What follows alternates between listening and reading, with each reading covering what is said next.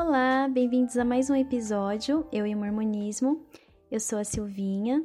Eu criei esse podcast para falar a respeito da minha saída da igreja. E essa é a segunda parte em que eu falo sobre julgamentos, preconceitos e apostasia. No episódio passado, eu terminei falando que o importante é que eu abandonei o mormonismo, mas eu não abandonei quem eu sou de verdade, a minha essência. E eu comparei o mormonismo a uma casa em que eu morei por 25 anos da minha vida. Então, eu morei nessa comunidade mormon. E depois eu descobri que essa casa não era bem aquilo que me mostravam, que me mostraram no início, né? E que me mostravam durante a minha adolescência, durante a minha fase adulta. Ou seja, eu fui enganada. Mas querem que eu saia quietinha pelas portas dos fundos, assim como eles querem que todos saiam, né? Querem que eu saia sem ser notada, sem falar sobre os meus motivos, engolindo a minha decepção, me virando com o meu emocional, que fica muito abalado. E seria melhor ter saído calada, mas seria melhor para quem? Porque para mim não seria nada bom. Quem me conhece sabe que eu sempre fui muito convicta nas coisas que eu acreditava e eu continuo sendo. Eu sou extremamente sensível, muito emotiva. Eu me envolvi muito com a igreja emocionalmente, e isso tudo mexeu comigo. Hoje eu tenho quase 43 anos, então eu vivi toda a minha adolescência na igreja, me casei e tornei mãe lá dentro eu sinto que eu tenho o direito de falar, de escrever, de me expressar. Então, eu estou aqui no meu canto e me faz bem, muito bem me abrir. É uma forma de terapia. E quando eu compartilhei no Facebook os meus motivos, eu apenas deixei o link do meu blog para quem quisesse entrar e ler sobre os motivos que me levaram a sair da igreja. E muitas pessoas me agradeceram pela coragem, pois isso leva a coragem para alguém que está na igreja, que já tem percebido muitas coisas, mas não sabe o que fazer. Como sair disso tudo? Pois não é fácil enfrentar as pessoas, não é fácil enfrentar essa chuva de pedras impiedosas que são jogadas em nós. E de onde deveria existir, de onde deveria vir o amor, a empatia, a compreensão, existe o preconceito e a intolerância. Dos membros da verdadeira Igreja de Jesus Cristo, como eles é, se denominam, nós não encontramos o verdadeiro amor. E eles nos chamam de apóstatas. E, de acordo com o site Wikipedia, apostatar significa, em grego antigo, apóstasis, estar longe de. Então, tem um sentido de um afastamento definitivo e deliberado de alguma coisa, uma renúncia de sua anterior fé ou doutrinação. Isso me chamou muita atenção, porque é um afastamento da sua fé anterior, da fé anterior. Então, sobre isso realmente eu me afastei. Mas sabemos que essa palavra, ela tem um peso na prática muito maior usam de uma forma pejorativa, como se fôssemos pecadores rebeldes que estamos contra Deus e contra tudo que é bom.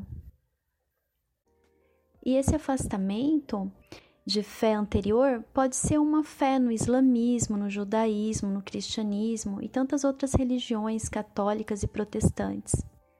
E claro, todas elas tratam do assunto como algo muito sério porque se consideram a doutrina verdadeira de Deus.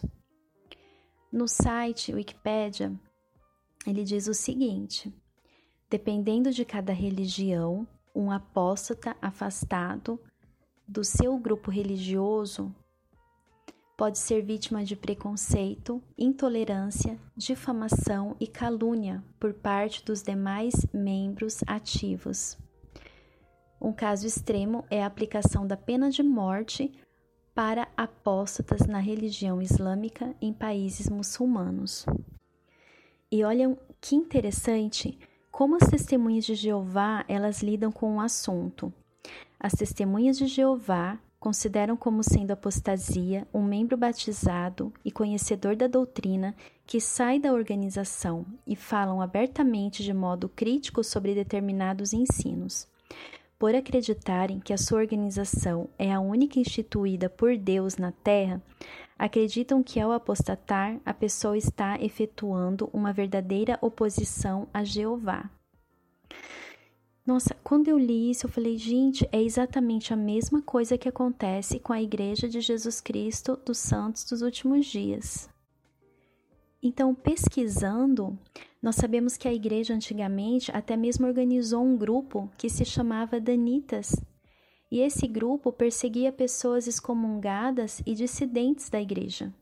Então, quem tiver o interesse de saber mais, eu vou deixar o link de acesso do, do próprio site da igreja, que lá tem explicando exatamente como funcionava.